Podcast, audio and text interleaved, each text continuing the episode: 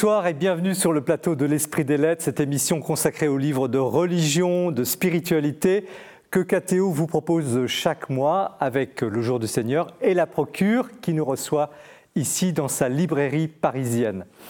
J'espère que cette période difficile n'a pas été trop dure pour vous et pour vos proches également. En tout cas, toute l'équipe qui est derrière moi, qui prépare cette émission, est fermement décidée pour défendre le livre religion, le livre de spiritualité, très concrètement, aider, soutenir les auteurs, soutenir les éditeurs qui font des copies que les auteurs livrent des livres, et puis soutenir les libraires. On l'a vu pendant cette période. Il en va de la vie de l'esprit, il en va de la vie de l'âme, je dirais même qu'il en va de la liberté de l'esprit, de la liberté de l'âme.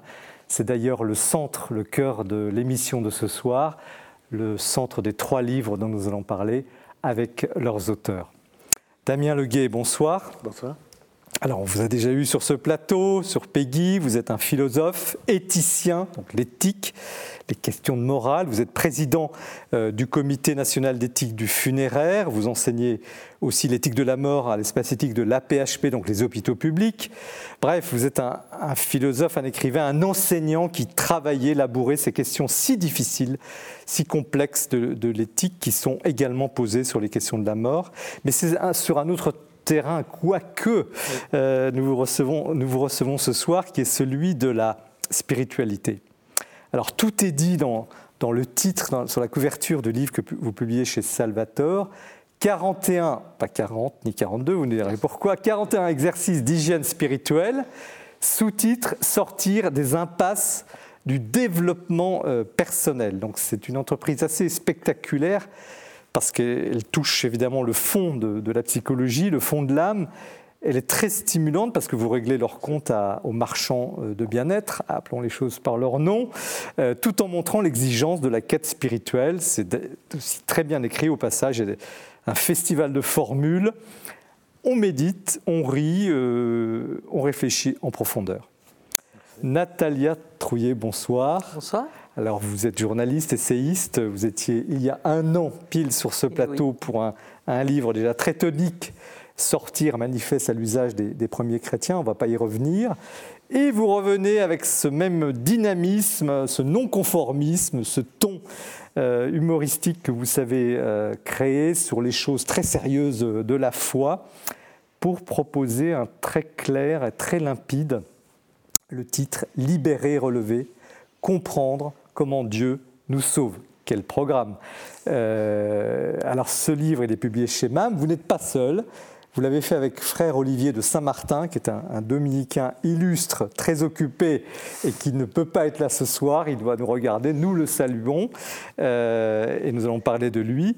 Euh, et donc, à la fin, c'est un ouvrage très, très accessible pour tous, sur ce qui est peut-être le cœur du, du mystère chrétien, la miséricorde. En tout cas, c'est un régal. Euh, Isabelle Morel, bonsoir. Bonsoir. Alors, vous êtes une femme théologien, euh, plutôt spécialisée sur les questions de la transmission de, la foi. Vous êtes directrice adjointe de l'Institut supérieur de pastoral catéchétique. Vous nous direz tout à l'heure ce que c'est à la Cato de Paris et professeur aussi à l'Institut catholique. Vous êtes aussi responsable du service formation du diocèse de Besançon et on salue les Bisontins qui nous regardent. Vous publiez au CERF un petit livre euh, au titre également limpide, Transmettre la foi en temps de crise. C'est un sujet qui va effectivement euh, vous intéresser comme nous intéresse au long de, ces années. C'est un thème que que nous abordons souvent.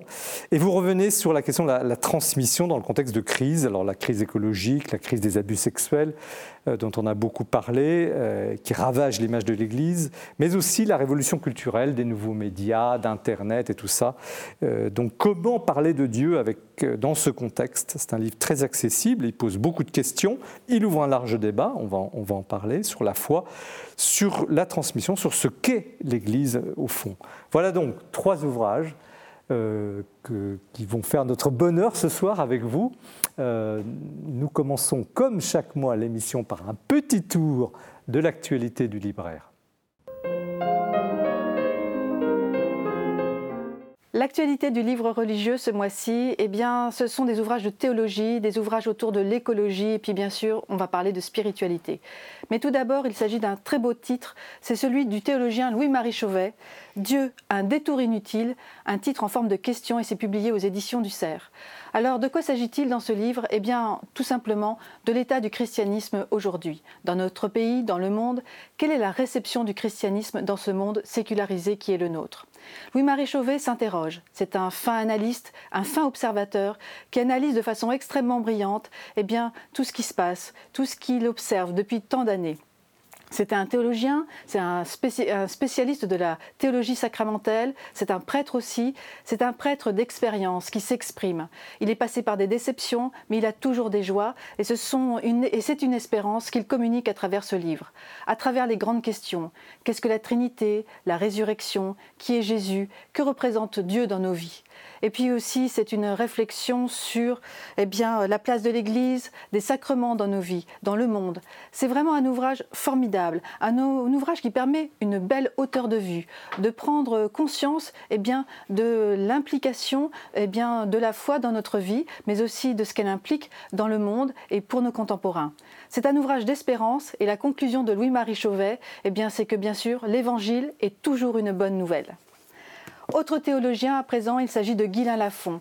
Moine bénédictin, théologien extrêmement reconnu, il publie là encore, sous forme de question, un titre un peu provocateur aux éditions du Cerf, Le catholicisme autrement. Là encore, une très belle réflexion, plus spirituelle peut-être, un ouvrage qui vraiment se centre sur la place de la messe, de l'Eucharistie dans notre vie, mais aussi sur le don de soi, sur l'amour, sur le sacrifice.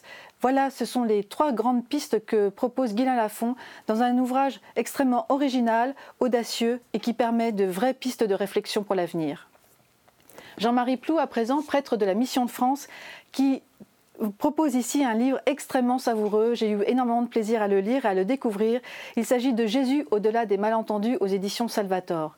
Est-ce que vous avez envie de, retrouver ou surtout de rencontrer le Jésus des évangiles Le Jésus que les disciples ont suivi? Eh bien, lisez ma Jean-Marie Plou. Vous allez retrouver le Jésus historique, mais plein de saveurs. C'est un ouvrage pour tous les amoureux du Christ, mais aussi un ouvrage formidable à proposer à tous ceux qui veulent découvrir le Christ.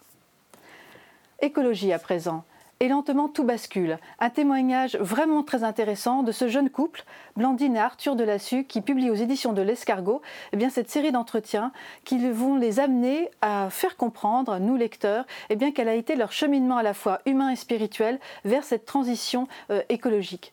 C'est un ouvrage très intéressant pour comprendre de l'intérieur un cheminement humain, un cheminement intellectuel et spirituel.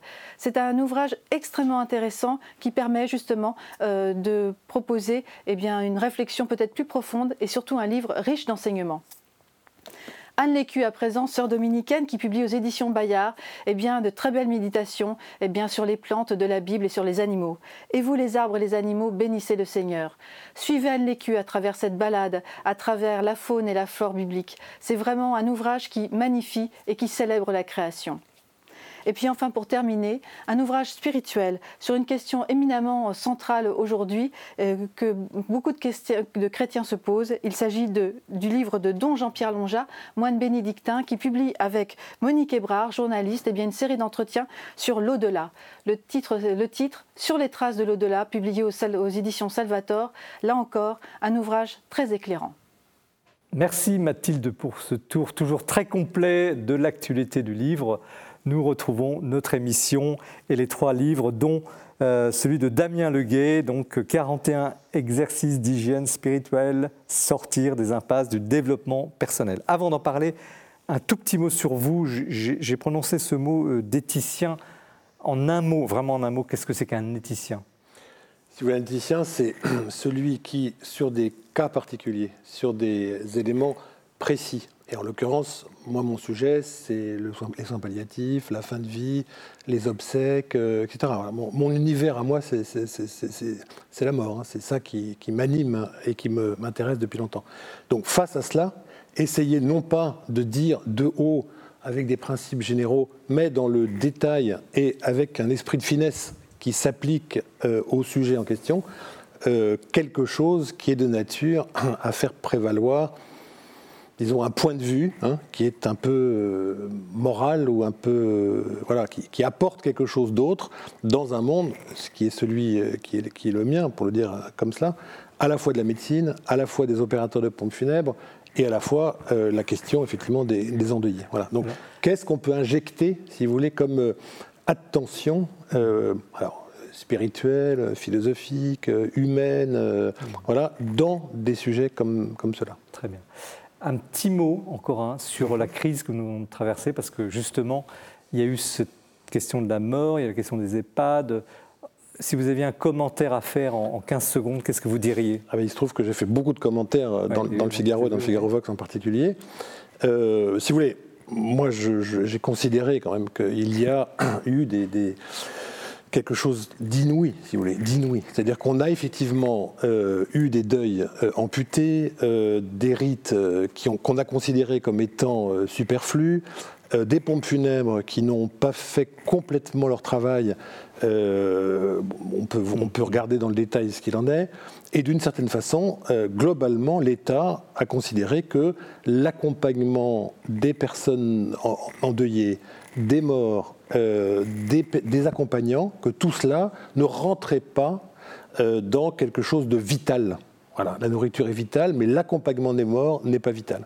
Et Boris Cyrulnik a dit quelque chose absolument de définitif. Il a dit, mais là, ce que vous faites là, de considérer que c'est superflu, accessoire, esthétique et que ce n'est pas vital, là, vous préparez des, milliers de, petites catastrophes humaines euh, qui vont, d'une façon ou d'une autre, se, répercuter. D'où l'importance de la spiritualité. Nous arrivons à votre livre. Euh, alors moi j'ai une, première question sur, son titre, parce qu'il est très intrigant, ça a l'air euh, des exercices d'hygiène spirituelle. Donc on imagine le matin, vous avez votre fenêtre, vous faites, votre footing, et après vous faites des exercices d'hygiène spirituelle. Alors c'est quoi ce, nom? Si vous voulez, l'idée, c'était plusieurs choses, mais l'hygiène spirituelle, enfin voilà, c'était l'idée de dire, il y a deux choses différentes. Il y a tout le domaine, et on peut avoir une idée, je pense qu'effectivement, on peut avoir une idée assez négative de ce fatras, de cette poubelle, pour reprendre l'expression euh, de François Julien, qu'est devenue la spiritualité euh, de méditation, de pleine conscience, de développement personnel, etc. Bon. Et puis d'autre part, vous avez euh, tout ce qui concerne la spiritualité religieuse stricto sensu. Voilà moi, il m'a semblé qu'effectivement, il importait de s'adresser, ou il importait de considérer à la fois ceux qui sont sans Dieu et qui ont une spiritualité, parce que la spiritualité n'est pas quelque chose qui est défini, qui est soit le propre des psychologues qui pourraient d'une façon ou d'une autre le récupérer, ou euh, des moines euh, bouddhistes qui, sont les, athlètes du cerveau et qui nous expliquent que, que, comme cela, ça ira mieux, surtout si on fait le vide en soi, ni quelque chose qui serait la propriété de ceux qui ont la foi au sens du credo. Donc la spiritualité, c'est bien ce qui nous anime de l'intérieur. Et je suis venu, moi, à cette question de l'animation, de la spiritualité, de la question spirituelle, si vous voulez, confronter euh, à toutes ces personnes qui sont, alors, euh, en panne. Voilà, ceux qui sont endeuillés sont en panne. Il y a une forme de blackout, si vous voulez, de, énergétique, si vous voulez, de, des endeuillés, hein, et qui, d'une façon ou d'une autre, euh, se posent des questions de spiritualité. Donc, comment faire pour rejoindre ces gens-là, et comment faire pour faire la jonction, et je m'arrête là, mais pour faire la jonction, si vous voulez, entre, et c'est présent dans mon livre, entre Kafka d'un côté, si vous voulez, qui est juif mais qui n'est pas pratiquant, et qui se pose des questions de foi, Hein.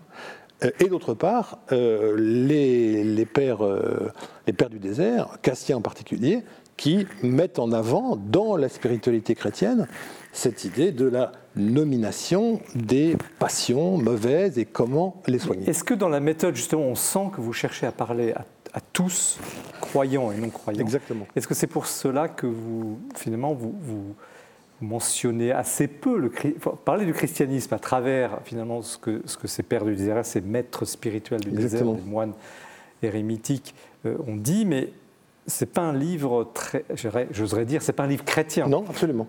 Et vous l'avez voulu mais comme je le revendique. Je le revendique comme tel, si vous voulez. L'idée, c'est de dire euh, la spiritualité est un bien commun. La spiritualité, la spiritualité, elle est humaine. La spiritualité, c'est trois choses un, c'est la question, effectivement, c'est la pile atomique qui, nous anime. Voilà. Nous l'avons ou nous ne l'avons pas. Elle nous fait vivre. Voilà. Deuxièmement, c'est la raison de vivre. Quelle est la raison que nous avons et que nous nous donnons à nous-mêmes pour vivre Nous ne pouvons pas vivre, dit Kafka, une vie non justifiée.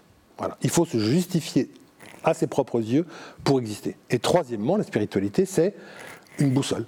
C'est-à-dire qu'il y a quelque chose qui nous dirige vers autre chose que nous-mêmes, qui nous indique un or, qui nous indique une extériorité, qui nous indique un infini euh, qui est au-delà de nous. pour autant, vous dites que, très bien, c'est un peu le propos au début, vous dites, mais au fond, cette spiritualité, elle doit être chimiquement pure, quasi neutre. Euh, elle n'a pas droit de citer dans notre société hyper matérialisée. Enfin, jusque-là, les choses vont peut-être changer, mais en attendant, c'est ça. Le paradoxe, si vous voulez, c'est qu'à la fois, il y a quelque chose qui est euh, non entendu par la majorité de nos concitoyens, qui est une spiritualité confessionnelle. Je ne dis pas que ceux qui une religion. Voilà, attacher une religion. Voilà. Je ne dis pas que ceux qui, sont, qui ont une religion n'ont pas de spiritualité. Je dis simplement que pour la majorité de nos concitoyens, euh, cette captation-là, euh, pour eux, est devenue euh, inaudible, ils ne la comprennent pas. Et d'autre part, il y a ce mouvement de la méditation de pleine conscience qui se développe, tous ces, tous ces marchands du bonheur, là, voilà, qui redonnent droit de cité à la méditation. Et pour redonner droit de cité à la méditation, il importe, un, qu'elle soit athée, hmm. et deux, c'est encore mieux de faire venir, non pas un, moine du fin fond de, sa trappe, mais un moine bouddhiste euh, qui nous, qui nous explique effectivement, Mathieu Ricard pour ne pas le citer, que effectivement euh, on est susceptible de pouvoir effectivement méditer comme lui-même médite. Donc je me dis qu'effectivement là il y a quelque chose qui est un peu paradoxal. Et la petite souffrance, si vous voulez, qui a été la mienne, c'est de dire oui mais attendez, euh, c'est magique, c'est magnifique de considérer et je cite des études, et hmm. peu, mais beaucoup, qui sont absolument déterminantes, pour dire la méditation fait du bien. Elle fait du bien à la personne, elle fait du bien à la conscience et elle permet en particulier d'alléger la souffrance que nous ressentons. Voilà. Et donc, il y a des études de plus en plus grandes euh, faites par les, par, les, par les neuroscientifiques pour nous expliquer que la méditation participe du bien-être. Alors, quand on est dans une tradition chrétienne, à la limite, on se dit, bah, on, sait. on, sait. ça depuis 2000 ans. Quoi. Voilà. Mais parfait, très bien. Donc la science nous dit que la méditation est bonne. Et donc, ma question, c'est de dire, OK, essayons de ne sortir d'une exclusivité ou d'une fermeture. Ce que je ressens dans la méditation de pleine conscience, c'est quelque chose qui, par définition, se prive de toute fenêtre, de toute sortie, Alors, de toute perspective. En, en un mot, la pleine conscience, c'est il faut faire le vide complet en soi. C'est-à-dire que vous avez Christophe André en particulier, mais c'est des. Expliquez-nous en quelques mots ce que c'est. Alors la méditation de pleine conscience, donc euh, qui est quand même la chose du monde la mieux partagée par tous ceux qui d'une mm. façon ou d'une autre approchent la spiritualité. C'est des livres qui se vendent à plus de 500 000 exemplaires euh, en France. Hein. Voilà. Euh, donc, alors, donc l'idée, c'est de dire, vous avez, vous devez, enfin, vous, pouvez, voilà, pardon, vous pouvez, par des exercices d'attention, de respiration, de prise de conscience de euh, ce, qui en vous permet de dégager par la respiration et l'attention et la concentration un espace euh, intérieur. Hein. Vous avez un moyen effectivement de vous sensibiliser à cet espace intérieur qui est en vous et qui est de nature à mettre un peu d'ordre dans le tohu-bohu de nos patients internes, d'une part, et deuxièmement, d'alléger euh, toutes les mm, souffrances qui sont. Qu'est-ce que vous lui reprochez à cette méditation-là? Alors, le vide? je, ne lui reproche rien au sens où elle me semble positive pour effectivement dégager de l'espace intérieur. Donc tout ce qui va dans le sens de la méditation me semble positive.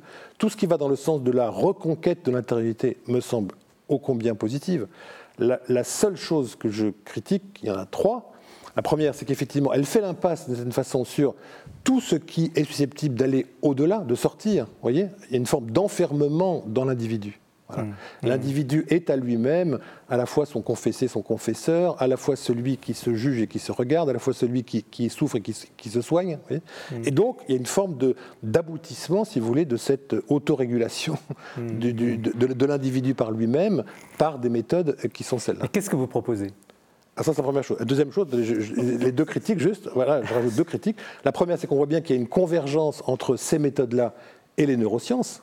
Ça, ça, ça c'est tout à fait flagrant. C'est vraiment, euh, pour moi, c'est très, très clair. Voilà. Et troisièmement, on voit bien qu'il y a une option philosophique et religieuse, si vous voulez, qui est celle du bouddhisme, qui est sous-jacente. Euh, et qui n'est pas exprimée d'ailleurs. Alors qui est plus ou moins exprimée, parce que Mathieu Ricard fait partie effectivement de, cela. Et donc, on est dans quelque chose qui laisse à penser que tout est illusion, qu'il faut effectivement euh, être dans l'idée que quelque chose dans les passions, effectivement, doit être allégé par la conscience de l'allègement et du vide. Voilà. Que proposez-vous?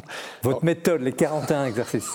D'ailleurs, pourquoi 41 d'ailleurs? Pourquoi pas 39, 38, 16, 7 bah, à un moment donné, il faut, trancher. non, mais pourquoi 41 euh, bah, 41, parce que je trouvais que c'était. Parce que ça fait un peu comme ça. C'est intriguant, hein C'est intriguant. Franchement, qu'est-ce que vous proposez? Non, je, moi je ne propose rien. Je, me dis, j'ai fait une chose, enfin j'ai essayé, je me suis dit, bon, on peut critiquer le développement personnel, et je rejoins ceux qui le critiquent dans, cela, et je rejoins euh, François Julien quand il dit effectivement qu'il y a une forme de grande poubelle et, de, et, de, mépris quand même de, la spiritualité. Bon, mais il me semble que l'on peut essayer de, comme vous, vous l'avez effectivement dit au début, de s'adresser à tout le monde, de s'adresser à tout le monde, ne, pas avoir ni d'enfermement ni d'exclusivité, voilà, et d'essayer thème par thème, donc 41, donc il y a deux parties à chaque fois dans les, mmh, dans les 41 exercices, qui sont à la fois une forme de méditation sur un thème particulier, d'une part, mmh. et deuxièmement, je me suis dit, tiens, bah, essayons de le faire pour voir, pour aller jusqu'au bout de, de, de, l'exercice, euh, une méditation personnelle, euh, et donc un exercice personnel, spirituel, sur euh, qu'est-ce que je dois faire Je prends un exemple, si vous voulez, qui est la question effectivement de la plainte. Voyez? Que fait-on mm. C'est un, exercice parmi d'autres. Que fait-on des plaintes que nous pouvons porter hein? Les plaintes, c'est bien quelque chose qui nous travaille, mm. qui parfois nous déborde. Qui ne connaît pas une mm. vieille tante qui n'arrête pas de se plaindre à longueur de journée et qui n'en sort jamais et qui est étouffée par ses propres plaintes Donc, réfléchissons et pensons, et exercice par exercice, à la question de la plainte. et donc, confiance, par exemple, je vois. Euh, effectuer une injection massive de confiance dans le désespoir profond. Vous prenez votre petit déjeuner le matin, le lundi matin. Alors, Qu'est-ce que. la euh, confiance, si vous voulez, parce que. dans Isabelle Morin, qu'est-ce que vous ah, en pensez, vous, comme, comme théologienne? Est-ce qu'on parle suffisamment de, du Christ dans ce livre Moi, la première réaction que j'ai eue, parce que je, connais bien la spiritualité ignatienne, et j'ai tout de suite pensé aux exercices spirituels de saint Ignace. Donc, le fondateur des Jésuites. Voilà, c'est ça. Et donc, euh, pour le coup, je, me suis, je m'attendais à des exercices un peu de ce type-là. Et euh, j'ai eu plusieurs temps d'approche autour du livre. D'abord, j'ai trouvé que c'était très intéressant de s'intéresser à la vie intérieure des gens, parce mmh. que c'est une de mes convictions, c'est c'est quelque chose d'important pour, euh, pour pouvoir tenir dans les épreuves, pour pouvoir tenir debout dans la vie et pouvoir, euh, pouvoir avancer.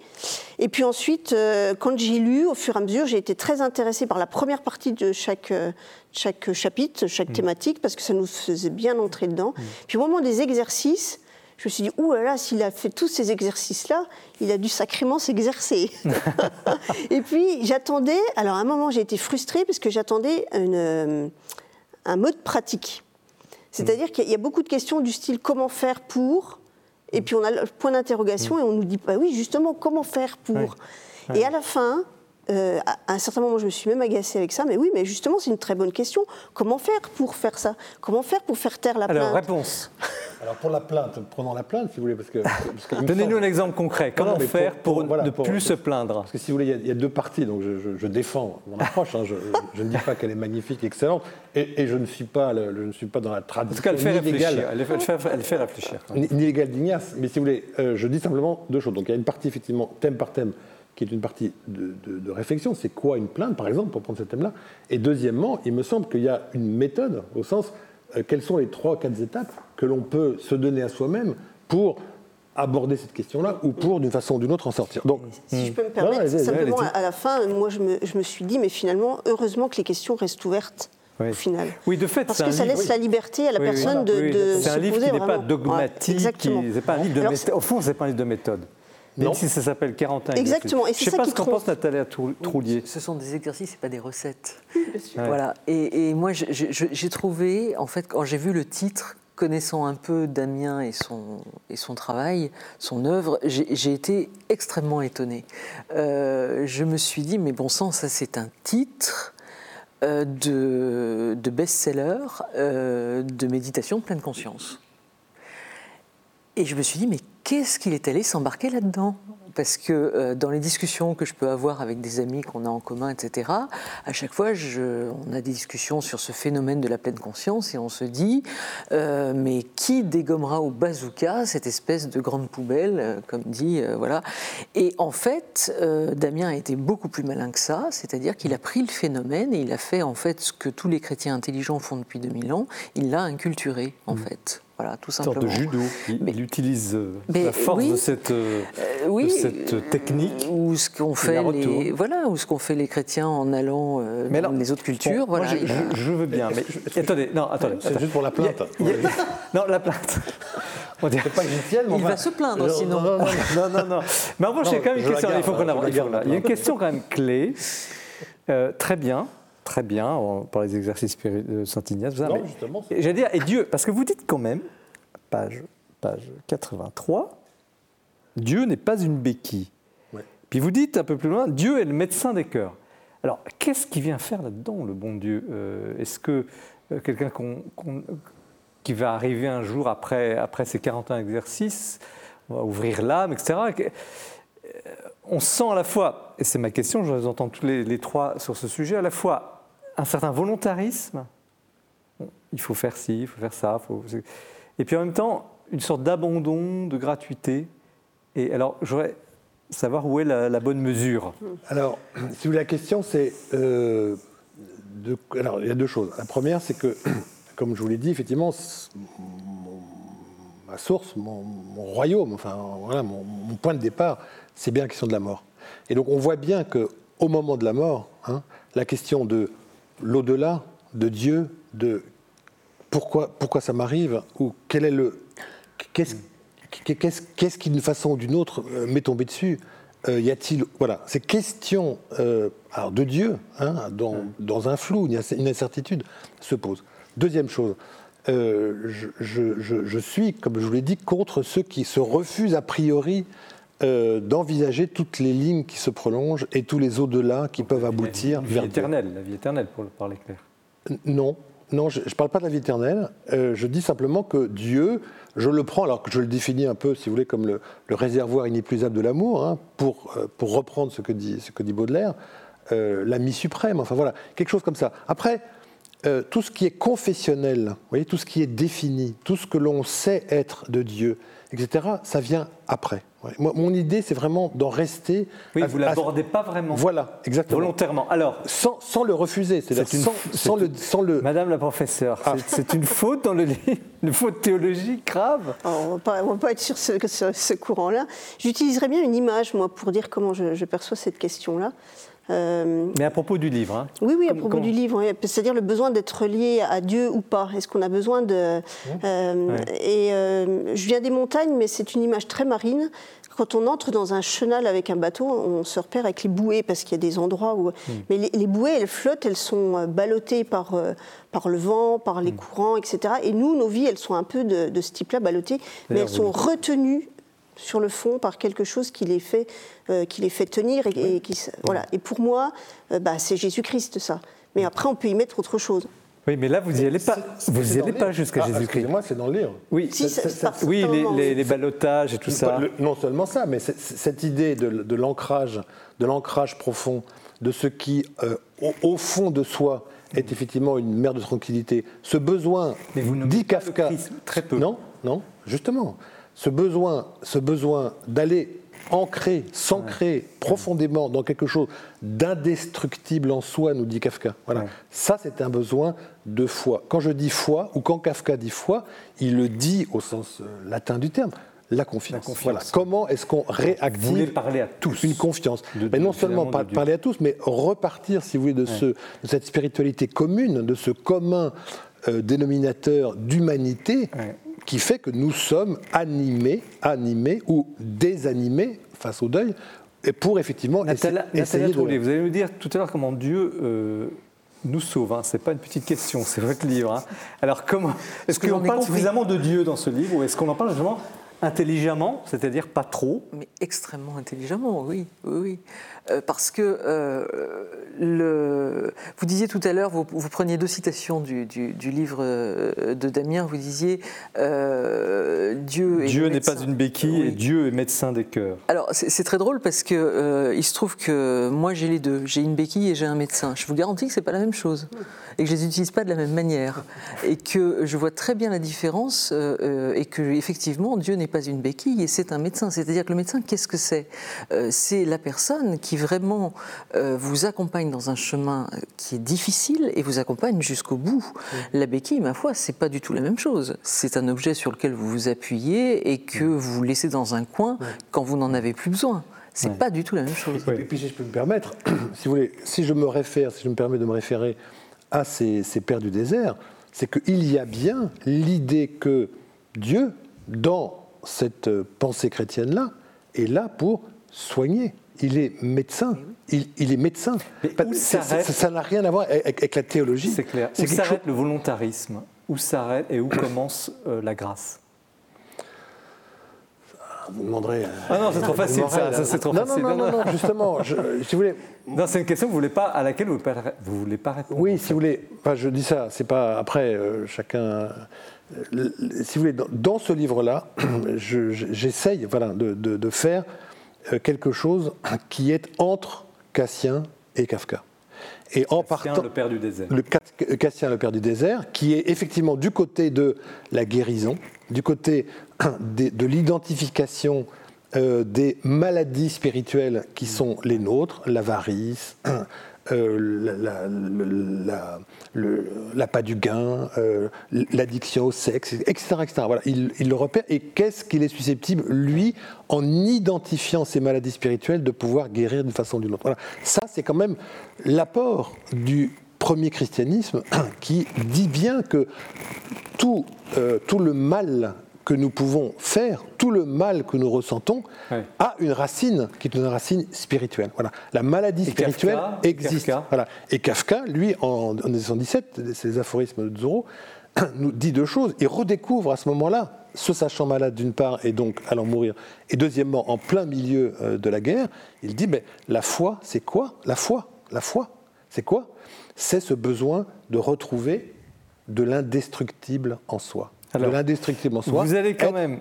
Alors, et à la fin, on n'a plus le temps parce qu'on arrive déjà à la fin de cette première partie. C'est terrible, ça passe trop vite ce soir. J'ai toujours mes quatre éléments de la plainte. Je voudrais quand même. Bon, Peut-être tout à l'heure, on n'aura pas de rallonge. Alors, il faut qu'on aille. dit que je ne donne pas d'éléments. Même s'il y a une interruption de l'émission, on n'a pas, hélas, trois heures. Euh, non, mais... non, mais un mot, simplement un mot. Je, je vous dites à la fin, pas pouvoir par parler croyant ou, ou, athée, ça n'a pas d'importance. Euh, il faut une juste dose d'athéisme. Alors ça, ça peut faire bondir euh, des, des, chrétiens pas tentés. Ben, c'est Bonhoeffer. Oui, mais alors c'est quoi cette juste dose d'athéisme C'est Bonhoeffer. Ben, pas juste... trop de Dieu Dieu Non, ça veut, ça veut, dire justement, le, le, Bonhoeffer, hein, comme qui était chrétien, si je ne m'abuse. Oui, euh, si je puis dire, voilà. Donc l'idée, c'est tout, tout son combat à lui et que je partage tout à fait, de ne pas euh, faire en sorte de considérer Dieu comme un, un grand Manitou, euh, comme quelque chose de magique qui peut effectivement nous épargner d'exister, nous, face au silence de Dieu, ou euh, faire en sorte que euh, nous, nous investissions Dieu de, tout, euh, de tous les pouvoirs de nature à nous sauver malgré nous, sans nous, et, et donc d'intervenir à tout bout de champ. Donc il y, a, il, y a chose, il y, a toujours quelque chose de magique dans, oui. dans l'idée de Dieu. Vous, vous, attestez ce que vient de dire Damien C'est-à-dire, je pense, en, tout, en dé, tout, dépend comment on lit le, le, le, livre, si on le lit avec un regard croyant ou pas, en fait. Mais on peut le lire avec, avec les deux. Les deux. Et voilà. c'est la force du livre. Donc, voilà. euh, merci, merci, Damien Leguet pour ce, ces 41 exercices. Donc, prévoyez au moins. Il faut un carême, hein, 40 jours au moins, donc, ou, ou un autre confinement voilà. que personne n'attend. Mais 41 exercices d'hygiène spirituelle, sortir des impasses du développement personnel. Chez Salvatore, on aurait pu y passer la soirée parce qu'il y a tous les thèmes à l'intérieur, le mal, bref. C'est à lire, c'est passionnant. Euh, voilà. Nous poursuivons l'émission avec euh, le livre de, de Natalia Trouillet et du père Olivier de Saint-Martin, mais c'est l'heure du coup de cœur que nous retrouvons à l'instant. Restez bien avec nous.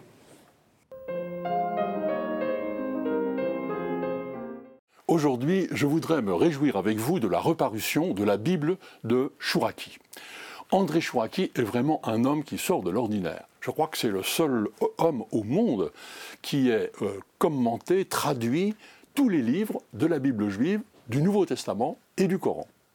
Il est né en 1917 en Algérie, euh, dans une famille de juifs euh, pratiquants. Il disait toujours qu'il avait appris le français à la maison et au lycée, l'hébreu à la synagogue sur les genoux de son grand-père et l'arabe avec ses camarades d'école dans la rue. Donc il fait les études de droit, il vient à Paris, il rentre dans la résistance un événement très euh, symptomatique et très emblématique de sa vie, il fonde avec Jean Danielou la Fraternité d'Abraham pour montrer les racines communes aux trois monothéismes juifs, chrétiens et musulmans. En 1958, il s'installe en Israël, à Jérusalem, dont il deviendra d'ailleurs maire adjoint. Il meurt en 2007. Alors sa Bible, c'est vraiment euh, un monument exceptionnel. Il a pris, en fait, le principe, ça a été sa volonté de redonner à la Bible euh, toutes ses racines juives, toutes les racines de la langue hébraïque. En quelque sorte, sortir la traduction de la gangue gréco-latine. Alors le résultat est, assez surprenant, quelquefois même déroutant. Par exemple, il n'utilise pas le mot Dieu, parce que Dieu c'est Deus en latin, Théos en grec, et Théos c'est en fait c'est Zeus. Donc il utilise toujours Elohim, ou alors il met Adonai sur le tétragramme sacré que l'on peut lire, mais qu'on n'a pas le droit, enfin, par respect, on ne prononce pas. De même, vous le savez, pour le début de, la Bible, il ne prend pas le mot Genèse, euh, parce que le mot hébreu, qui a été traduit par la Septembre par Enarché, d'ailleurs, rappelez-vous, au début du prologue de Jean aussi, on peut dire aussi au commencement, mais aussi au principe, presque trop philosophie.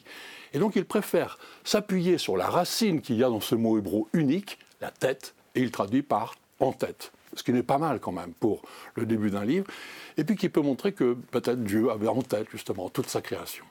Voilà, il appelle Adam euh, le glébeux euh, parce qu'il veut bien montrer la, source, la racine Adama, la terre, etc., etc. Je ne vous cache pas que cette Bible est quelquefois un peu rugueuse. Euh, ce mot à mot est un petit peu difficile, impossible pour la lecture publique par exemple. Mais vraiment, c'est une traduction qui réveille le texte, qui nous oblige à le regarder d'un autre regard.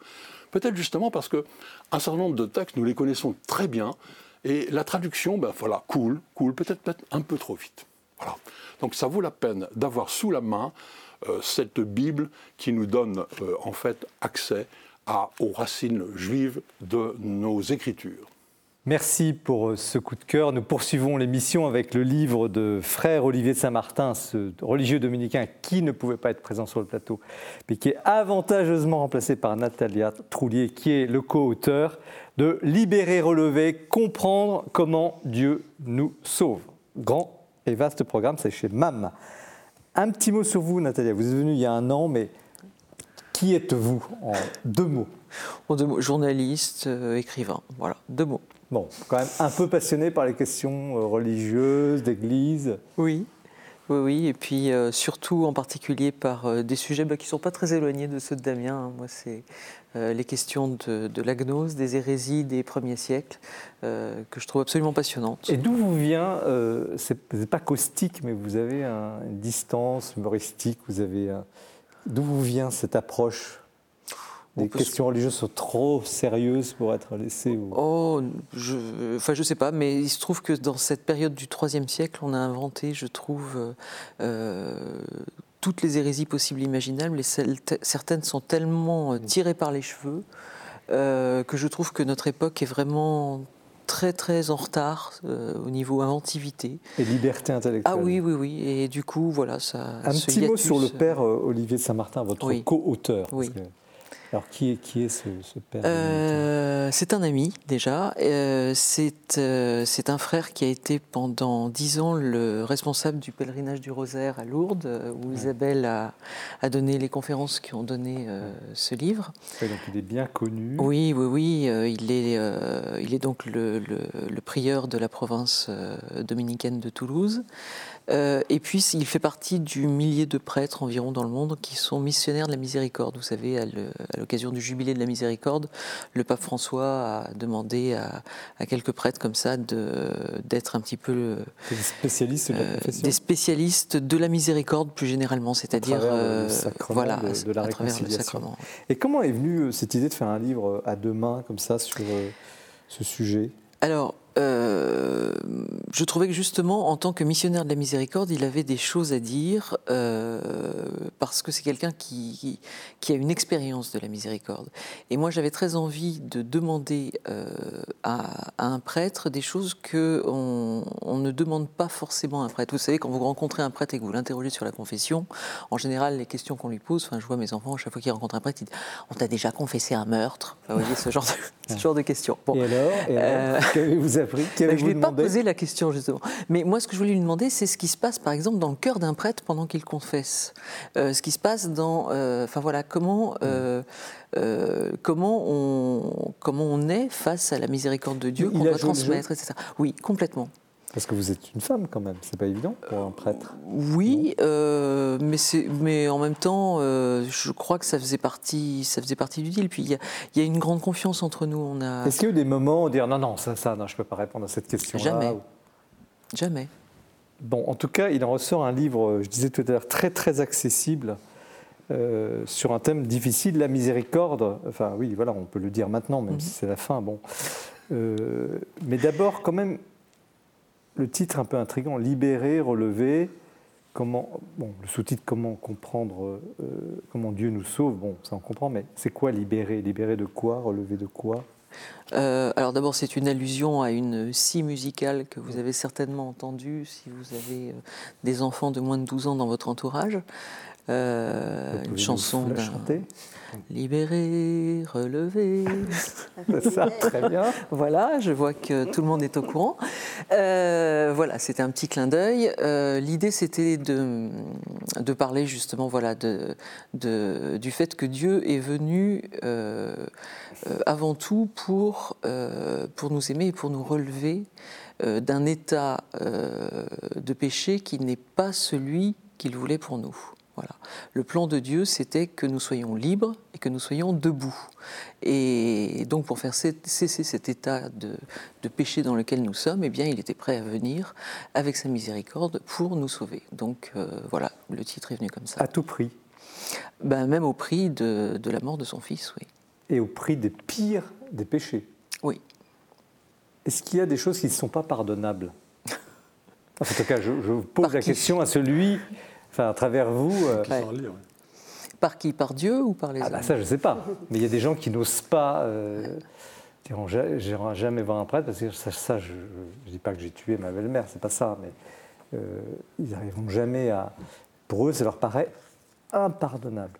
Alors c'est très intéressant ce que vous dites, parce qu'en fait, euh, le... ce livre, il arrive à un moment, si vous voulez, où je trouve on a particulièrement besoin justement de miséricorde. On est dans un monde, euh, euh, dans un monde qui, ça ne vous aura pas échappé, est un monde où euh, il y a une prééminence du numérique. Isabelle en parle dans son livre notamment. On en parlera tout à l'heure. et en fait, le numérique, c'est la fin du droit à l'oubli. C'est le fait que tous vos actes sont recensés sur Internet et que plus jamais ils ne seront oubliés. Si je tape Jean-Marie Guénois sur Internet, je peux savoir tout ce que vous avez fait. Toutes les bêtises que j'ai écrites. Toutes les bêtises que vous avez écrites, etc. etc. Et euh, si vous voulez que ce soit oublié, il vous faut payer un cabinet euh, extérieur très cher pour que ce soit oublié. Enfin, vous voyez, c'est terrible. où est la miséricorde là-dedans? Où est le droit à l'oubli? Où est le, le, droit, voilà, le droit à l'erreur Exactement. Euh, toute votre vie, on vous ressortira les erreurs que vous avez faites. Et chez Dieu, c'est pas comme ça. Chez Dieu, c'est pas comme ça. Chez Dieu, c'est pas comme ça. Et en fait, euh, il y a une parole euh, dans la Bible qui dit que même si votre cœur vous juge, Dieu est plus grand que votre cœur. Et euh, ce qu'il y a de, très beau dans, ce que Frère Olivier dit dans ce livre, qui est un dialogue, hein, qu'on a voulu construire ainsi, on l'a construit ainsi parce que parce qu'on s'est dit que, Dieu dialoguait en permanence avec l'homme et que donc c'était important de dialoguer nous aussi pour essayer d'approcher ce, euh, Dieu qui, qui, dialogue avec nous. Euh, c'est que en fait, les freins sont toujours du côté de l'homme. On a toujours peur, en fait, de, des images qu'on se fait de Dieu, de, nos propres, euh, de, notre honte. enfin voilà, il y a des tas de choses en nous qui bloquent, alors que Dieu est toujours là à, nous tendre les bras, en fait. il, y a, une citation qui m'a beaucoup marqué, euh, page 80. Donc c'est lui qui parle, le, dominicain. Euh, si je veux que l'amour soit victorieux en moi, si je suis fait pour aimer, je dois laisser l'amour venir jusque dans ces lieux où j'ai refusé l'amour. Et l'enfer, c'est refuser cela, c'est refuser que l'amour prenne tout et donc refuser cette remise en cause de la vie. C'est ça. C'est que Dieu vient, c'est ça la miséricorde, vient dans, le pire du pire de nos méandres ombrageuses. et que c'est là qu'il nous attend d'une certaine manière. C'est ça. Alors il a une image euh, un peu plus euh, euh, un peu plus parlante à un autre endroit. il parle du lavement des pieds. Je ne sais pas si, si, vous vous souvenez. Il dit finalement le jeudi saint, quand, quand on cherche des volontaires pour se faire laver les pieds, il n'y a pas tellement de volontaires parce que les pieds finalement c'est le truc qu'on cache parce que c'est ça sent mauvais. Ça sent mauvais, voilà. Euh, alors on fait attention, on met des chaussettes neuves, on, les lave bien, etc. Bon, et eh ben c'est le geste de Pierre finalement qui dit ah ben non Seigneur surtout me lave pas les pieds parce que si ça se trouve il n'avait pas les pieds propres quoi.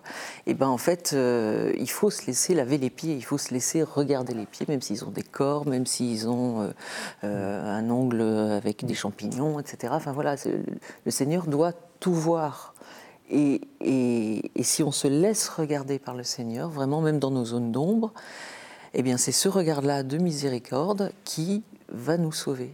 Est-ce qu'il y a encore une, une règle, une morale, ou est-ce que finalement tout est permis et Dieu pardonnera tout? Alors ça, c'est un éminent théologien du XXe siècle qui s'appelle Michel Polnareff qui disait ça. Alors vous allez la chanter celle-là euh, Si vous voulez, mais enfin, Allez. on ira tous au paradis.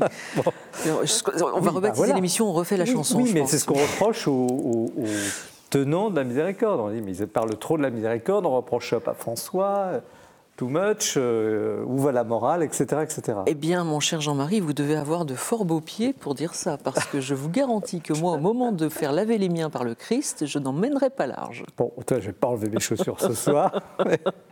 Oui, mais alors, vous, vous éludez la question quand même. Ben non, parce que euh, euh, il suffit pas de se faire. C'est super dur de se faire pardonner.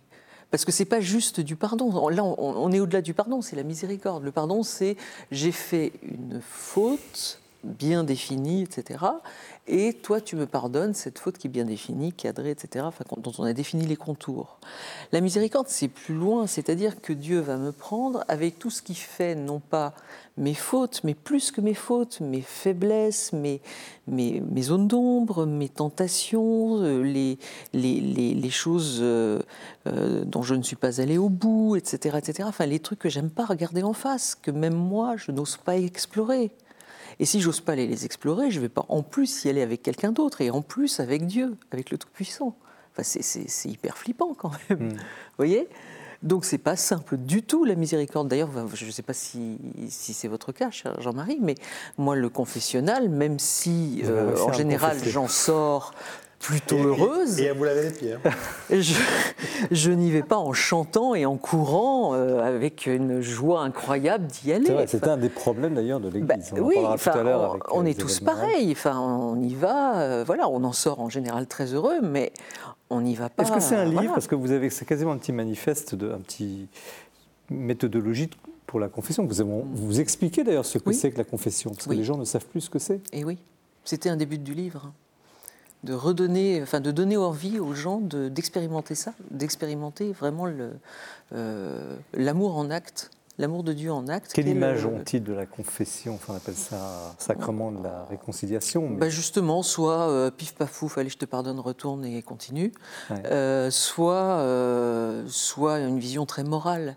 Et frère Olivier le dit bien, c'est une question qui n'est pas morale, qui est une question de d'amitié. De, oui, il y a une autre citation, hmm. euh, page 95. Souvent, quand on se confesse, il y a de ça, mais la confession n'est pas cela, c'est-à-dire du développement personnel. Dieu ne me donne pas la grâce d'un progrès moral, Elle existe bien sûr, cette grâce, mais ce n'est pas ce Dieu que je cherche. Il veut faire de moi son fils, sa fille. Mm. qu'on change complètement, on passe finalement du, catalogue moraliste à, une relation de, fils euh, c'est ça. un père aimant, c'est ça C'est ça. Qu'est-ce qui ce livre a changé C'est bouleversant de faire un livre comme ça avec. Euh, euh, honnêtement, j'ai pleuré en écrivant certaines pages, mais pas à cause de la beauté de ce que j'écrivais, à cause de la beauté de ce que Frère Olivier me disait en fait. Mais qu'est-ce que vous avez au fond compris vous-même, si vous voulez bien le mm. dire, partager à nos amis téléspectateurs, euh, d'essentiel au fond?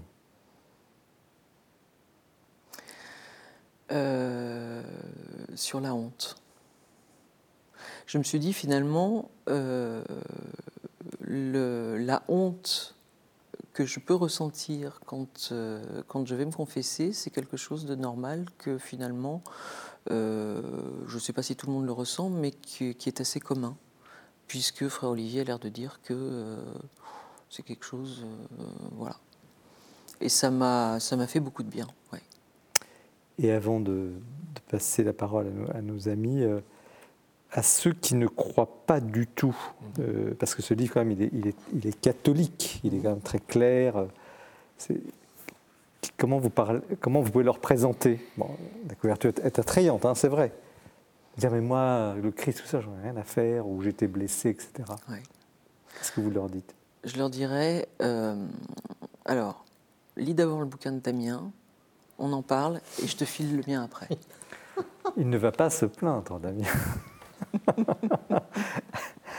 Alors, euh, justement, Damien Leguet, comment vous, vous ressentez ce, ouvrage trop, trop simple, trop clair, trop limpide? Non, pas du tout. Je trouve que les, qu'il y, a un ton euh, qui est assez euh, nouveau. il y a une clarté dans l'expression. Je trouve qu'en plus, dans les éléments positifs, il y a un renvoi à une tradition biblique et aussi beaucoup à une tradition juive, que j'ai trouvé tout à fait, euh, tout à fait stimulante et intéressante. Euh, alors la seule question que je me suis posée, si vous voulez, le bémol que j'ai, c'est de dire, euh, est-ce que ce livre-là, ou l'approche qui est dans le livre-là, aurait pu être faite à l'identique, pas dans le ton, mais dans ce qui est dit il y a 10, 20, 30 ou 40 ans? Ce qui m'a un tout petit peu gêné, c'est que maintenant, euh, on ne peut plus lire euh, de la théologie ou quelque chose qui relève de ce qu'est le péché ou de ce qu'est euh, l'économie générale du péché, etc., sans avoir en arrière-fond le temps de crise dont parle Isabelle Morel, et en particulier en ce qui concerne les crimes sexuels euh, des, clercs. Donc en clair, vous dites comment aller se confesser euh, quand on sait qu'une partie du clergé euh, minoritaire, mais quelque chose, voilà, il y a quelque chose en arrière-fond, si vous voulez, qui est très puissant là-dedans. Une perte de crédibilité. voilà. Et alors, j'ai trouvé la réponse à, mon interrogation dans le livre. Alors, on en parlera tout à l'heure, mais, je vais entendre Nathalie. Qu'est-ce qu'elle vous répond Non, mais alors après, je, la laisse. Mais de, de ce que dit. Anne Lécu, donc, qui est une dominicaine, et qui dit la chose suivante Il n'est plus possible d'affirmer que si les comportements sont inappropriés, la morale chrétienne reste pourtant valable. Ce qui est vrai, et à vrai dire, je n'en sais rien, mais ce n'est plus possible de l'affirmer ainsi, sauf à rester dans une forme de langue qui tourne sur elle-même et ne parle plus à personne. Alors, donc c'est euh, voilà, l'écu qu'on a reçu d'ailleurs plusieurs fois sur le plateau et qui parle de ces questions-là effectivement. donc en clair, ce livre est très bon, très clair, très, très catholique, mais il n'est pas adapté au contexte de doute aujourd'hui, de crise de l'Église. Réponse de Nathalie. Alors Anne, il se trouve que Anne, qui est une amie commune, je crois, euh, a relu le livre, euh, puisque c'est une grande amie d'Olivier. Euh, elle, a fait des corrections avec son style très cash.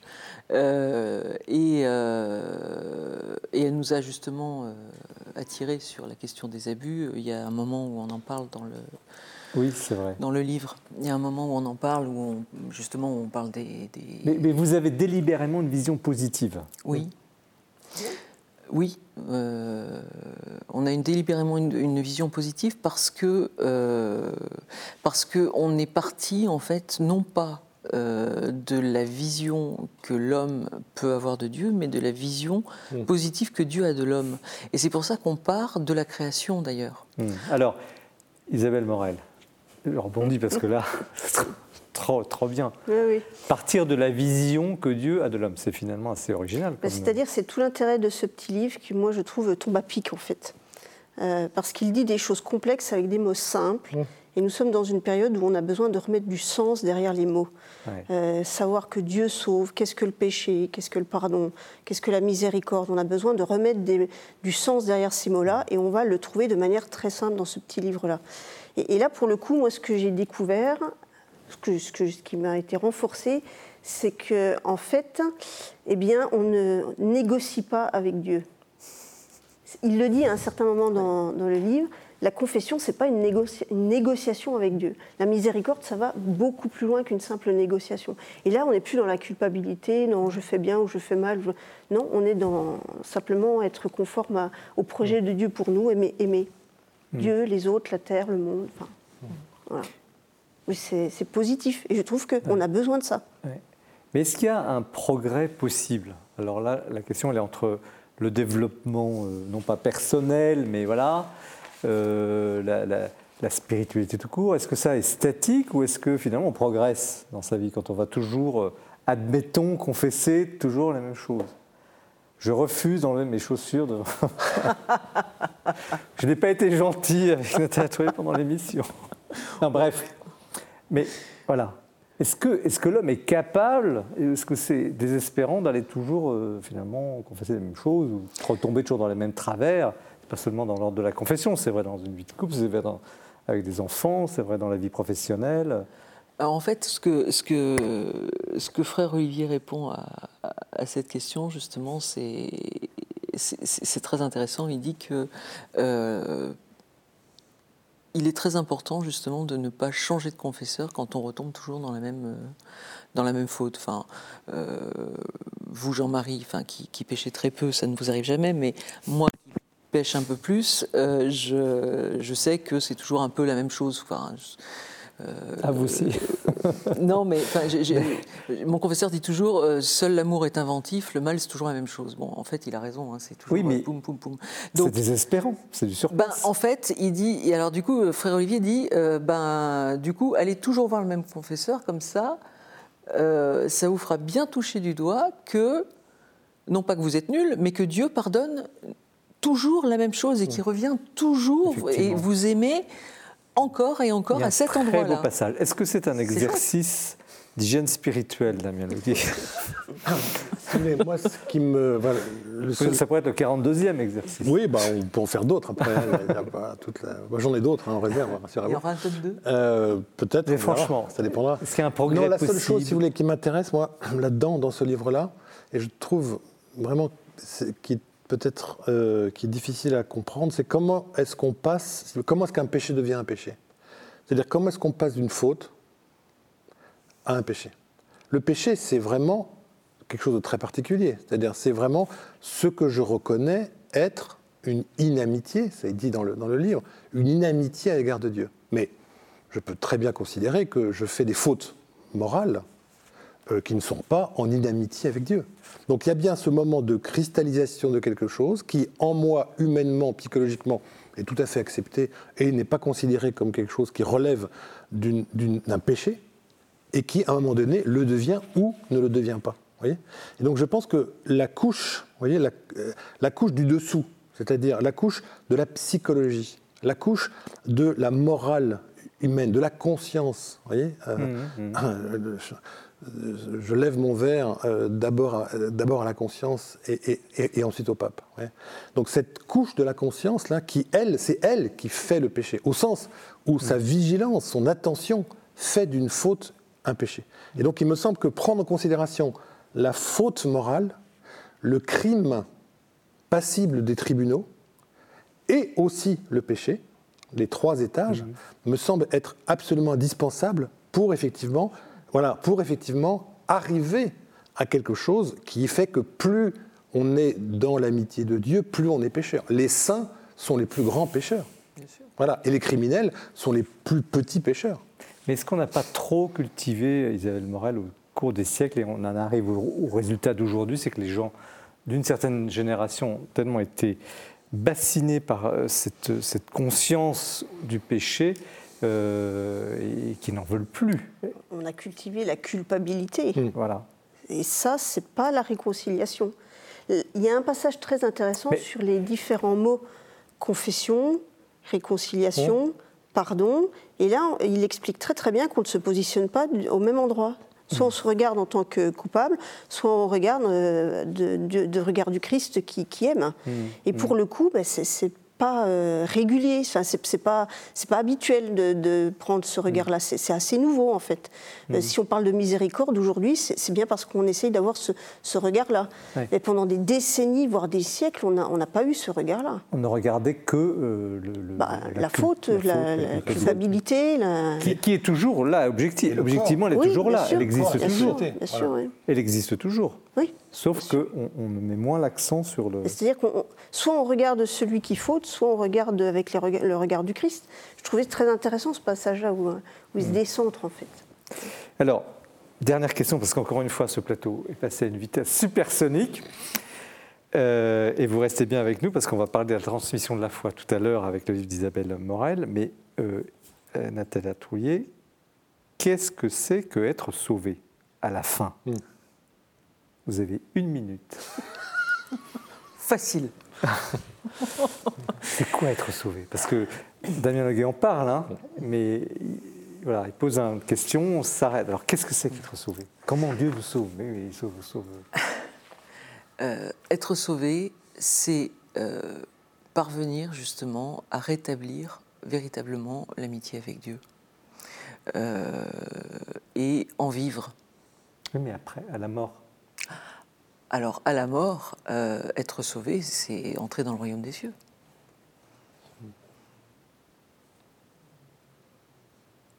Vous voulez quelque chose de plus concret? C'est la résurrection de la chair. Alors, je ne relance pas Damien Leguet parce qu'il y a un chapitre complet dans son livre sur le sujet.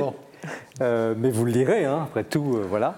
Et, merci à, Nathalie Troulier et à frère Olivier de Saint-Martin, que nous regrettons, nous le saluons encore une fois pour son, ce livre, ce livre à, demain qui est vraiment euh, profond, vous l'avez vu, simple, accessible, qui pose des questions aujourd'hui qui étaient tabous, qui reviennent justement, peut-être on en parlera avec euh, le livre d'Isabelle Morel dans un instant, qui reviennent justement dans, dans, la conscience collective. Et euh, donc l'émission se poursuit, c'est l'heure du portrait du mois. Eh bien, cher Jean-Marie, à l'issue d'une saison de l'Esprit des Lettres, pas comme les autres et beaucoup trop courte, je voudrais vous proposer de passer l'été avec Pascal, parce que la très bonne collection de coédition Les Équateurs France Inter vient de publier Un été avec Pascal, qui sont les courtes interventions que l'an dernier, le grand Antoine Compagnon, connu par ses brillantes leçons du Collège de France, le grand Antoine Compagnon nous a raconté Pascal pendant tout l'été 2019 et comme il est de tradition, un an après, le livre paraît alors que la radio va commencer une nouvelle série qui sera consacrée à Rimbaud. Antoine Compagnon avait ouvert déjà la collection et le projet avec Montaigne il y a presque dix ans. Et puis il se trouve qu'au même moment reparaît dans la collection Comète de Bayard l'abrégé de la vie de Jésus-Christ toujours du grand Blaise Pascal. Donc l'occasion était trop tentante de vous parler quelques minutes ce matin de ce Pascal qui, à l'égal d'un Descartes, Voltaire, Montaigne, incarne la grandeur, le, le brillant de l'esprit français. Pascal, il faut le rappeler, est un esprit universel, aussi bien mathématicien, géomètre, scientifique, philosophe, il embrasse absolument tous les domaines. Et on oublie aussi que quand Pascal est mort, il n'avait pas 40 ans. Frédéric Boyer donne une très belle préface à cet abrégé de la vie de Jésus-Christ, qui est un texte un peu oublié de Pascal. Et puis, dans les livres un peu de fond, je voudrais citer le très beau texte qu'avait publié il y a maintenant cinq ou six ans Xavier Patier au CERF, qui s'appelle Blaise Pascal, la nuit de l'extase, où il raconte ce fameux épisode de novembre 1654 où Pascal sent la présence de Dieu, euh, idée remarquable qui a été reprise beaucoup plus tard et d'une manière plus contemporaine par Éric Emmanuel Schmitt dans sa Nuit de feu, où il raconte aussi cette espèce de phénomène de conversion dans la nuit du désert. Blaise Pascal, La nuit d'extase, est un texte qui a un souffle absolument extraordinaire et que je vous recommande. Et puis, bien sûr, rien de tel que de lire Pascal, les œuvres complètes. Dans la pochothèque, vous avez les deux grands textes réunis, les provinciales et les pensées, dans l'excellente édition qui est la référence de Philippe Cellier. Et puis, si vous voulez aller encore plus loin avec toute une série de textes de Pascal, je rappelle que beaucoup de textes sont des fragments inachevés, les deux volumes dans la collection Pléiade. Et puis, si vous êtes à Paris cet été et que vous avez envie de voir l'autre Paris de Pascal, vous pouvez vous promener, entrer dans l'église Saint-Étienne du Mont où Pascal repose, aller sous la statue de la fontaine Saint-Jacques où il y a la statue de Pascal, et de se balader ainsi dans la ville où Pascal a vécu et a donné parmi les plus grands textes de la pensée française. Merci pour euh, ce beau portrait. Nous continuons l'émission Troisième plateau, restez bien avec nous, avec Isabelle Morel qui publie euh, au CERF Transmettre la foi en temps de crise, sujet crucial. Isabelle Morel, je vous ai présenté comme, théologienne, vous êtes directrice adjointe de l'Institut supérieur de pastoral catéchétique de l'Institut catholique de Paris. Qui êtes-vous en fait? Parce que c'est des titres, c'est des fonctions, mais au fond. Bah, L'Institut supérieur de pastoral catéchétique, c'est un institut universitaire de second cycle qui, qui, forme, on va dire, des experts de la catéchèse, du catéchuménat, de la pastorale des jeunes. En fait, beaucoup de services euh, diocésains qui, qui ont euh, à prendre des responsabilités dans. Mais comment vous êtes arrivé là Alors moi, à l'origine, je suis professeur des écoles. Ça remonte à très loin. Et j'avais une passion pour euh, transmettre mais j'étais dans l'éducation nationale, donc c'était euh, l'éducation publique. Hein. Et euh, en parallèle de ça, j'étais responsable diocésaine et nationale pour le MEJ, Mouvement Eucharistique des Jeunes, parce que euh, la dimension spirituelle dans l'éducation nationale, c'est pas honoré, mais moi j'avais une dimension que, qui me semble faire partie de la personne que je voulais honorer aussi et que j'ai trouvé dans ce mouvement éducatif. Voilà. Vous êtes formé, vous êtes docteur en théologie, voilà. donc spécialiste Et en fait, euh, mon évêque, euh, Lucien Dallot, à l'époque, monseigneur Lucien Dallot, m'a appelé à la responsabilité du service de catéchèse du diocèse de Besançon. Et de fil en aiguille, ça s'est enchaîné en fait. D'accord. Alors pourquoi ce, ce, petit livre? C'est un petit livre, il se lit très bien. Euh, pourquoi maintenant Qu'est-ce qui vous a poussé à, à écrire tout ça? En fait, il s'agit d'une demande euh, à l'occasion du pèlerinage du Rosaire euh, au mois d'octobre dernier, en 2019, mhm. euh, à la demande de, sœur Anne Lécu d'ailleurs, où on m'a demandé une série de conférences sur transmettre la foi en des temps troublés. Voilà. Parce que c'est une problématique importante pour aujourd'hui. On mhm. voit bien que c'est la mer dont je parlais tout à l'heure qui est complètement euh, secoué, on, est ébranlé dans notre foi. Et alors, transmettre la foi aujourd'hui, comment on fait? Ça a toujours été une question compliquée. Hmm. Euh, et, les trois points de contexte que, vous soulignez, donc qui sont symbolisés d'ailleurs sur la couverture, hein, l'écologie, euh, les problèmes dans l'Église et puis le. En fait, ce sont trois crises qui m'ont semblé affecter la question de transmission de la foi aujourd'hui. à l'ISPC, là où je travaille, on part d'un présupposé, c'est que derrière tout problème pastoral complexe, en fait, il y a une question théologique qui n'est pas résolue. Parce que souvent, notre réflexe premier, c'est de chercher une solution. Et paf, ça va améliorer. Les... Et en fait, non, sur la durée, ça ne l'améliore pas du tout. Donc l'intelligence des choses, c'est d'aller essayer de, trouver derrière la crise ou derrière le problème qui, qui se cristallise, quelle est la question théologique, mais au sens de quelle image de Dieu. Hein. c'est ça, théos. Hein. Dieu, c'est quelle image de Dieu est, transmise et qui pose vraiment question, qui pose vraiment problème. Alors avant d'aborder les, points écologie et les problèmes euh, qui caractérisent ce contexte difficile, pourquoi vous dites, et vous le dites, il n'y a pas de modèle de transmission hmm. idéal? Parce qu'en fait, je pense qu'il euh, y en a tellement qu'il s'agit surtout de s'adapter à son public. Oui, mais vous dites qu'il y en a tellement, c'est vrai, mais il y a beaucoup de gens qui sont persuadés que le catéchisme d'antan alors euh, question-réponse, peu importe, ça marchait mieux avant. Et qu'il y a aussi, expérimentalement, certains milieux, on va dire plutôt traditionnels, qui, eux, réussissent une transmission de la foi. Alors pourquoi aujourd'hui l'Église n'arrive plus à transmettre la foi? Parce qu'en fait, on a un public de plus en plus diversifié. Lorsqu'on avait un public homogène, c'était facile, entre guillemets, hein, de mm. trouver une méthode, on va dire, mm, mm. et de l'appliquer, et ça marchait en gros euh, sans, se poser de problème. Le catéchisme question-réponse, par exemple, c'est un mode de transmission pédagogique magistral. Il y a celui qui sait, ceux qui apprennent. Ça fonctionne très bien encore aujourd'hui dans un monde où euh, ceux qui veulent apprendre ont envie d'apprendre et accordent leur confiance à celui qui. De fait, je pensais à l'Afrique en vous lisant, mais il y a, oui, bien sûr.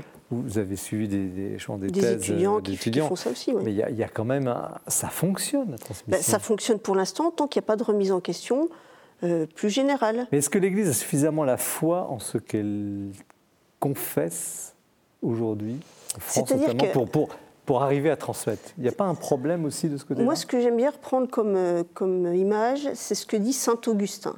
Saint Augustin, il va dire que, dans, pour caricaturer, hein, dans, tout hmm. acte de transmission de la foi, il y a euh, euh, ce qu'il appelle la fides que creditur. Fides, c'est le mot foi, creditur, le verbe croire, c'est ce qu'il faut croire, le contenu, si hmm. vous voulez, de la foi. Ça, il faut bien le transmettre. Hmm. Je ne vais pas inventer la foi catholique. Ou alors, je vais sur Internet et je m'invente ma foi à moi, en fait. Hmm. Hein. Donc, il y a bien un contenu à transmettre. Mais vous pouvez faire apprendre par cœur à quelqu'un les mots du catéchisme. S'il n'a pas envie intérieurement d'y adhérer, ça ne fonctionnera pas. Est-ce qu'on a fait un peu l'étude critique de, ces années, ces 30 années, 40 euh, années, où justement la catéchèse, on a l'impression qu'elle est, en partie de mal en pis et, que, et, que, finalement aujourd'hui, euh, les, jeunes qui sortent de catéchisme, ils savent. Ils ne savent plus rien. Plus rien. C'est ce qu'on dit, mon bon monsieur. Non, mais c'est ce qu'on entend partout. Oui, oui, oui. En même temps, c'est un peu vrai. Ils ne savent plus rien au sens de. Ils ont du mal à rendre compte de leur foi avec des mots simples. Est-ce qu'ils ont encore la foi? Alors, ça dépend de ce qu'on appelle la foi. Parce que la foi, c'est donc la fides que creditur, ce qu'il faut croire. Mais selon saint Augustin, c'est aussi la fides quoi creditur, la foi par laquelle je crois. Donc le mouvement d'adhésion personnelle, ce qui est de l'ordre de la vie spirituelle. Euh, c'est-à-dire ce, qui va, ce qui va me donner envie d'y croire. Ce qui... Mm. Et en fait, euh, Saint Augustin dit qu'on a besoin des deux. Une de mes étudiantes avait utilisé une très belle image pour faire comprendre ça. Elle était de, enfin, de formation scientifique et elle disait Moi, ça me fait penser au brin d'ADN. Vous voyez ce, ce, mm. double mm. mouvement, ce double brin qui est relié en permanence. Et eh bien voilà, c'est ça. On a besoin des deux. Alors, dans un milieu où on est porté par la prière en famille, euh, par, euh, mmh. par une foi euh, naturelle, on va dire, héritée, ça fonctionne encore, un mode de transmission magistrale. Mais dans un milieu déchristianisé, où la société mmh. n'est plus porteuse, eh ben, faire apprendre quelque chose par cœur à quelqu'un, ça suffit pas. Est-ce que c'est pas, et après on aborde les points de contexte, un peu un sujet tabou dans le milieu catéchétique que vous connaissez bien. C'est-à-dire dans le mien. De, faire un peu l'analyse de ce qui s'est passé depuis 30 ou 40 mm. ans. Bah Parce que j'attendais, pour tout vous dire, j'attendais un peu ça dans le bouquin, je me disais, peut-être ne pas. Puis en fait, vous, en fait, non, c'est déjà fait. C'est-à-dire que dans l'introduction, je cite deux, trois théologiens de la catéchèse qui ont déjà fait ce travail d'analyse. Mm. Et donc, euh, d'une certaine manière, euh, euh, pour un certain nombre de spécialistes de la transmission de la foi, c'est déjà décollé. Le mode de transmission magistrale, il n'est pas mauvais. Hmm. Avec mes étudiants, ça arrive très régulièrement. Un amphi avec un prof et 200 étudiants en France, c'est un mode de transmission magistrale qui hmm. fonctionne bien à partir du moment où on a envie d'accorder de la confiance. Alors en quoi, euh, je viens à la modalité des, trois axes du livre, en quoi la crise écologique change la donne, en quoi euh, la crise des abus sexuels change la donne, et en quoi les deux formidables outils informatiques changent la donne? En fait, c'est trois, trois crises, trois, trois problèmes qui cristallisent, à mon avis, et c'est ce que j'essaie d'expliquer avec des mots euh, le plus simples possible. Oui, c'est très clair. Un, certain, une certaine image de Dieu qui a pu être pervertie ou dévoyée. Par exemple, dans la crise écologique, euh, ça renvoie, et c'est dit aussi dans vos livres à l'un et à l'autre, ça renvoie à une manière de lire la Genèse quand même très interrogative.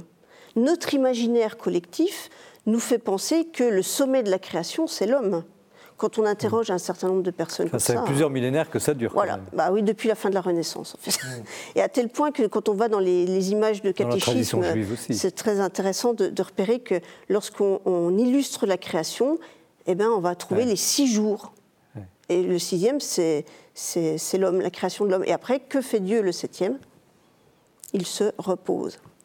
Donc, en fait, c'est anthropocentré. C'est centré sur l'homme qui est la cerise sur le gâteau, si on peut prendre une autre image, et qui doit dominer la Terre. Hein. C'est les mots qui sont utilisés dans la traduction, la soumettre, etc. C'est une erreur de traduction? Non, je pense que c'est euh, un mot qui, euh, qui, est mal compris aujourd'hui. Alors comment faut-il le comprendre? En termes de service. Le meilleur à, nous montrer comment euh, être le maître, c'est Jésus-Christ qui lave les pieds de ses disciples. Si on comprend le, si on comprend le pouvoir ou la domination en termes de service. D'accord, donc voir le monde, la création, l'écologie comme l'homme est intégré dedans et il n'y a pas de rapport de domination. Il est, il est, c'est ça que vous expliquez. Ben, c'est-à-dire qu'il y a différentes lectures de la Bible, du coup. C'est mm. ça que je, montre. C'est qu'on peut en avoir une lecture très fondamentaliste, mm. euh, en comprenant le mot dominer ou soumettre euh, au sens premier tel qu'il est usuellement euh, utilisé, ou alors le comprendre en termes de service, ou alors faire une lecture beaucoup plus écologique. C'est ce que fait Jürgen Moltmann, par exemple euh, qui va dire, mais au final, euh, la dernière des créatures, c'est l'homme, mais c'est la plus fragile parce que c'est celle qui a besoin de toutes les autres avant pour pouvoir vivre. Mais en quoi, je, veux bien, j'entends ce que vous dites, mais en quoi ça, ça va changer l'appétence ou l'appétit pour, le, pour, pour, les choses de Dieu, le catéchisme? Même si l'Église chante son discours là-dessus, est-ce que ça va attirer plus de gens? En fait, euh, le but du jeu, c'est pas d'attirer plus de gens. Je pose une question un peu oui, franco, comme ça. Mais... Oui, je comprends, mais le, but du jeu, c'est est-ce qu'on a encore envie de croire en un avenir?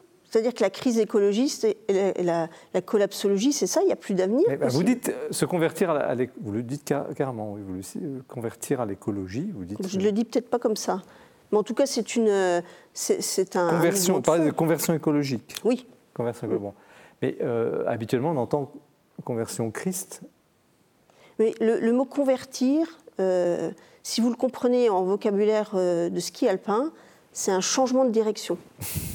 Et c'est pas ça qu'il nous faudrait pouvoir faire euh, vis-à-vis de notre rapport à la Terre. En fait, on voit bien qu'on va dans le mur. Mmh. Intellectuellement, nous savons très très bien que nous allons dans le mur. Et pourtant, il mmh. faut une crise comme le Covid-19 pour arriver à changer fondamentalement la donne pendant quelques, quelques jours. Alors, L'autre chapitre, grand chapitre, c'est plus qu'un chapitre, c'est la question des abus sexuels, on l'a déjà un petit peu abordé, qui est un gros grave sujet, effectivement, qui posait, vous le disiez tout à l'heure, Damien Leguet, la, question de la crédibilité profonde de l'Église.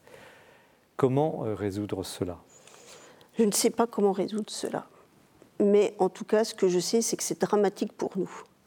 Et d'une certaine manière, c'est un peu un cri de révolte, parce qu'un euh, certain nombre de personnes vont consacrer leur vie entière à essayer de témoigner de Jésus-Christ, à déployer des efforts pédagogiques énormes, des livres à n'en plus finir, des, des, outils euh, autant qu'on peut en inventer, et en cinq minutes, c'est mis mmh. par terre. Donc si ça, ça n'interroge pas notre foi, vous voyez bien qu'il y, a un contre-témoignage qui est tout à fait euh, euh, dévastateur, et d'autant plus lorsque ce sont des prêtres ou des religieux qui abusent. Et alors pourquoi vous utilisez ce terme de sursacralisation du prêtre mm. on, lui a donné un statut trop élevé ben, C'est-à-dire que ce n'est pas une question de, valeur, on va dire. C'est plutôt que je pense, mais encore une fois, c'est en regardant euh, dans les, dans les catéchismes anciens, et puis dans, dans un mm. certain nombre de documents, comment ça a été euh, honoré, on voit bien que le, prêtre euh, est, est, presque divinisé parfois. Euh, sursacralisé. C'est pas pour dire que le sacré est mauvais, hein, mais il est quasi identifié à Dieu, mais il n'est pas Dieu. Il faut le dire. Il n'est pas Dieu. Pas Dieu au sens de Dieu à la place de Dieu. Mmh, mmh. Il est Dieu pour le représenter parmi nous. Évidemment, c'est ce qui se passe au moment du sacrement de l'Eucharistie. Mais il n'est pas Dieu à la place de Dieu. Ce n'est pas un autre Dieu. Vous voyez? Ça, c'est aussi fondamentalement une question théologique. Donc vous, vous, proposez une, nouvelle image du prêtre, une autre façon de le regarder. Je pense qu'il faut extrêmement faire attention aux images que nous transmettons. Mmh. Et le troisième point, c'est là, c'est alors. On fera réagir tout à l'heure Nathalie Trouille, qui est une experte, elle ne l'a pas dit tout à l'heure, mais qui connaît très bien le monde de, de l'Internet. Euh, vous dites au fond, l'Internet c'est très bien, mais ne nous faisons pas d'illusions. Euh, les cathos parlent aux cathos, au fond, euh, mais ça ne touche pas beaucoup le monde extérieur, entre mm. Mm. C'est ça Oui, c'est ça. En fait, ça part, de, ça part d'une observation du fonctionnement actuel d'Internet. Internet a un projet très ouvert en fait. Le but du jeu, au niveau de l'invention d'Internet, c'était de parler à tout le monde. Et donc c'est même très évangélique en fait hein, comme projet à l'origine. Vous expliquez bien d'ailleurs. Mais ça a été perverti par la logique économique. Aujourd'hui, Internet fonctionne avec un système d'algorithmes qui travaille en arrière-fond de nos, de nos moteur de recherche en mmh, fait. Mmh. Et donc, euh, vous êtes intéressé par un certain nombre de choses, systématiquement, votre moteur de recherche va venir vous, vous renvoyer à ces choses-là. Mmh. On le voit bien à chaque fois que la publicité envahit nos écrans, euh, ça fait toujours référence à des Alors qu'est-ce qui reste pour transmettre la foi? Eh bien, il reste à évangéliser euh, Internet et surtout ceux qui s'en occupent. Vaste programme. Alors, votre réaction, Nathalie Trouillet euh, moi, ce que, sur, la question d'Internet, je, consonne euh, bien évidemment euh, avec Isabelle. Vous y avez cru quand même une époque, non? Oui. Cru à l'évangélisation à travers Internet? Alors, oui, plus du tout. Plus du tout, j'en suis complètement revenu. parce que parce qu'en fait c'était avant qu'Internet ne fonctionne effectivement par bulle euh, concentrique et que les algorithmes ne s'en mêlent. Et en fait, euh, aujourd'hui, euh, je ne crains pas de dire que j'ai été complètement naïve parce que c'était écrit dès le départ. parce qu'Internet, en fait, dès le départ, c'était. le but, c'était de mettre aux yeux de tous ce qui était caché puisqu'il s'agissait de partager des connaissances euh, qui étaient dans des bibliothèques, etc., et de les porter à la connaissance de tous, que tout le monde puisse les voir. Donc aujourd'hui, quand on se plaint que la vie privée de tous est exposée, en fait, bah, le programme était clair dès le départ. Voilà. Euh, et plus globalement sur le livre, sur la, la, sur problématique le livre, sur, euh, Je pense que c'est un livre qui... Alors, c'est un livre qui était un petit peu prophétique parce qu'il il a été écrit et pensé avant la crise du Covid. Aujourd'hui, évidemment, tout le monde fait son livre euh, euh, en temps de crise, que faire en temps de crise, etc.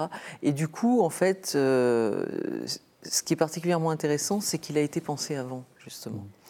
Et du coup, ce ne sont pas des solutions trop inspirées par la crise que nous vivons. Et c'est ça qui est intéressant. Ça vient d'avant. moi, je redoute toujours un petit peu les solutions toutes faites au moment.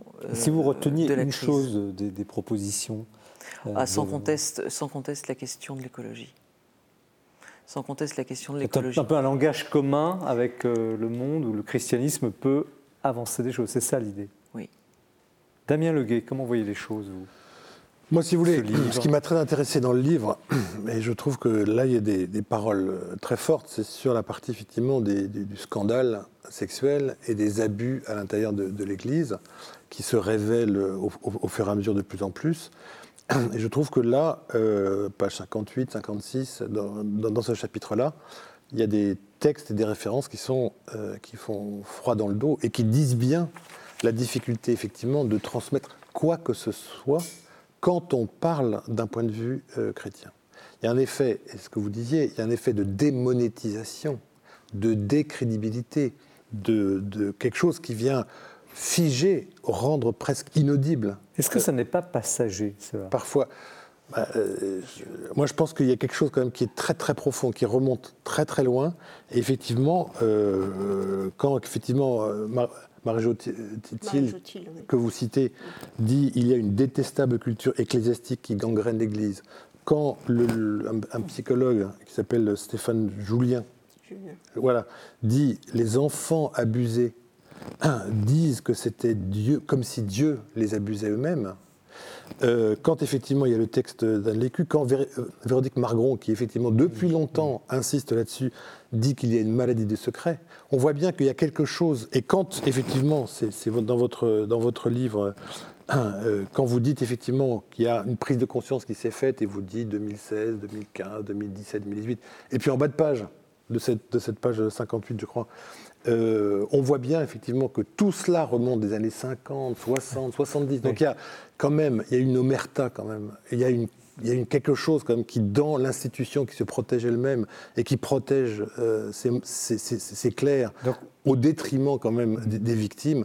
Voilà, il y, a, quelque chose qui est renversant. Qui est renversant. On croit, Isabelle Morel, en être sortie parce qu'il y a depuis quelques années euh, des opérations, disons, transparence. Je ne dirais pas qu'on en est sorti en fait. Je pense qu'on n'a pas encore tout, puis on ne connaîtra pas tout, mais on n'est pas vraiment sorti de cette crise-là. La, commission indépendante de Jean-Marc Sauvé, la SIAZ, n'a pas encore rendu son, son, son, dernier rapport. On, est peut-être loin d'imaginer ce, ce, qui sera dit dedans.